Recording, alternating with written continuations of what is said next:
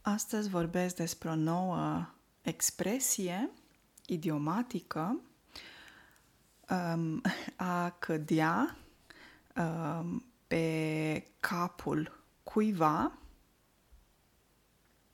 sau se mai poate spune a, um, a se sparge de capul cuiva sau a se sparge în capul cuiva sau se mai poate spune a veni pe capul cuiva. Trei verbe folosite în această expresie care, practic, înseamnă același lucru. Ce înseamnă această expresie, destul de lungă, înseamnă că o persoană experimentează ceva de dimensiuni mari, ceva negativ, ceva intens, o neplăcere, o situație neplăcută, o nenorocire, un necaz și presiunea cade pe acea persoană. Atenție! Această expresie se folosește când vorbim de ceva negativ, intens, de proporții sau dimensiuni mai mari. O să vă dau și exemple ca să înțelegeți exact la ce mă refer. De exemplu, mi-am scris câteva exemple pentru voi. Primul exemplu. Toți liceenii au venit pe capul profei de gramatică să primească un răspuns pentru rezultatele de la examen. Se mai poate spune toți liceenii au sărit pe capul profei ca să primească un răspuns. Deci aici poți să spui au sărit pe capul profesoarei sau au, uh, au venit pe capul profesoarei sau au sărit pe capul profesoarei. Câte trei observații. Numărul 1 se poate spune o profesoară sau o profă.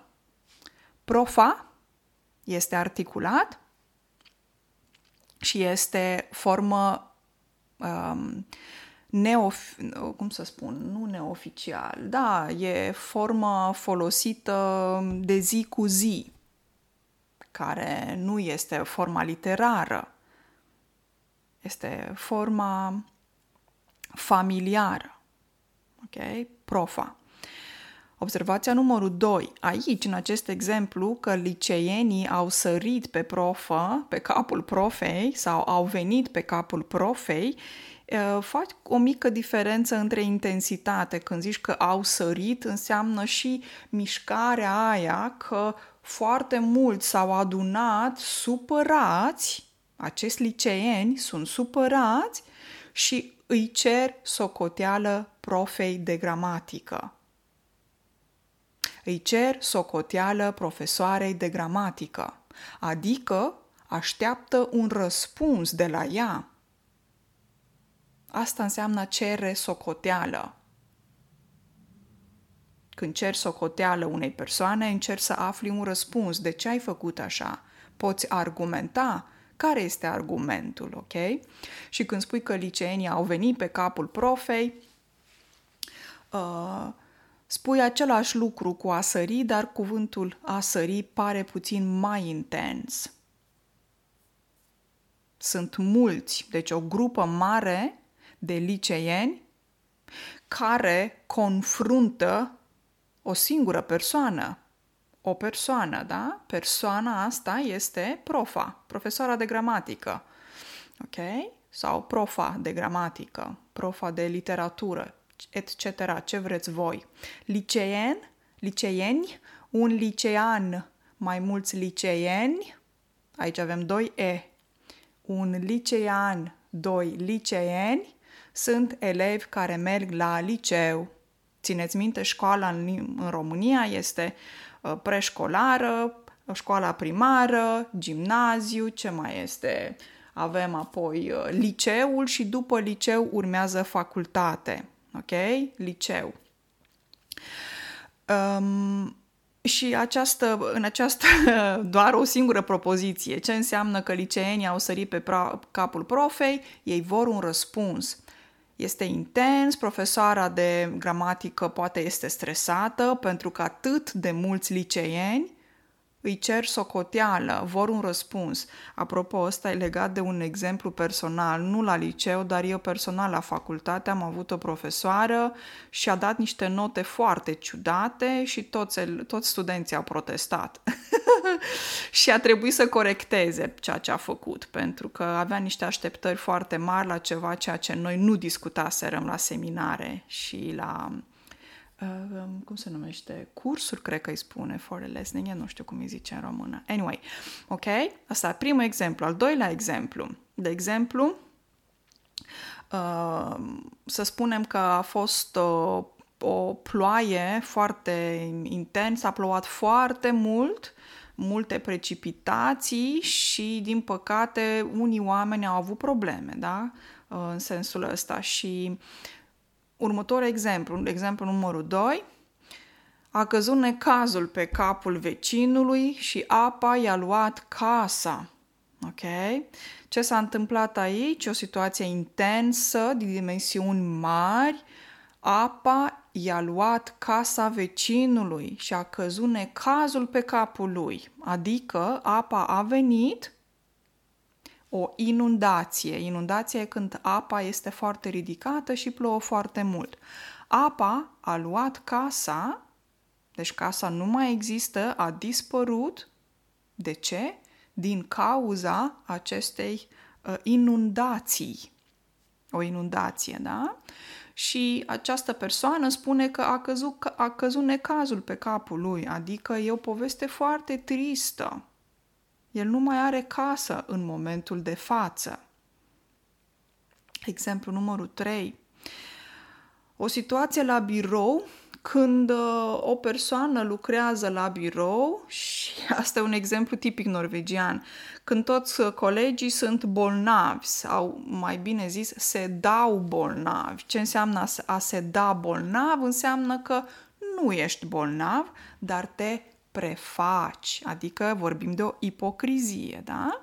Și foarte mulți norvegieni se dau bolnavi, adică se prefac, sunt ipocriți, adică ei nu sunt bolnavi, dar stau acasă și nu muncesc pentru că în Norvegia primești 100% bani, aceiași bani, ok?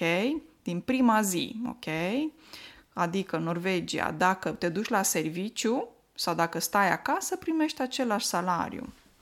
Sunt multe reguli, dar în mare parte să înțelegeți despre ce e vorba, ok?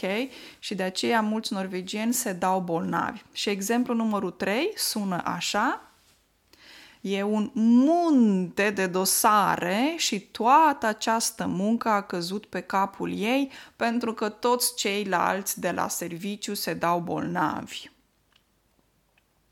Săraca femeie este o persoană care lucrează pardon, la birou și sunt foarte multe dosare, trebuie rezolvată situația și nimeni nu poate să facă munca asta pentru că toți s-au dat bolnavi. toți sunt bolnavi, dar în realitate nu sunt bolnavi, ok? E o chestie care e... Ia. În fine, nu vreau să insist pe subiectul ăsta. Numărul 4. Um, de exemplu, să spunem că vorbim de politică de data asta, ok? Sau hai să vorbim despre ce? Hai să spun primărie și primar. Am mai discutat într-un alt podcast, sper să înțelegeți ce înseamnă o primărie și un primar.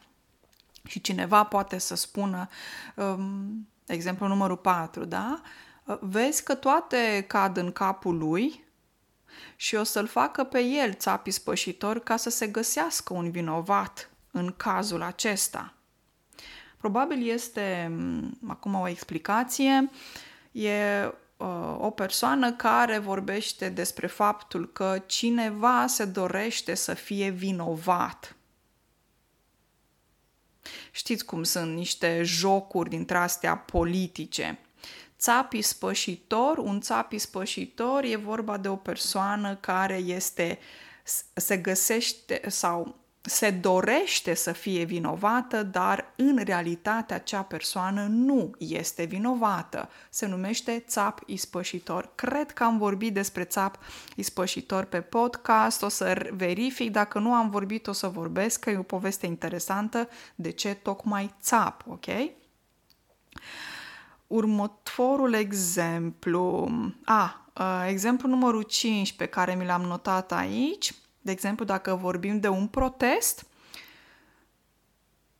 exemplul sună așa, protestatarii au venit pe capul lui ca să își ceară drepturile. Hmm, un exemplu foarte simplu, dar un protestatar, un protestatar, mai mulți protestatari, sunt cei care participă la un protest. Și când acești protestatari au venit pe capul lui, adică pe capul unui responsabil, probabil, nu știu, politic, poate primar, poate un ministru, etc. Și își cer drepturile. Sau ce mai putem spune? Când cineva este atacat din toate părțile și toate se sparg în capul lui toate au venit pe capul lui. adică un fel de avalanșă de probleme.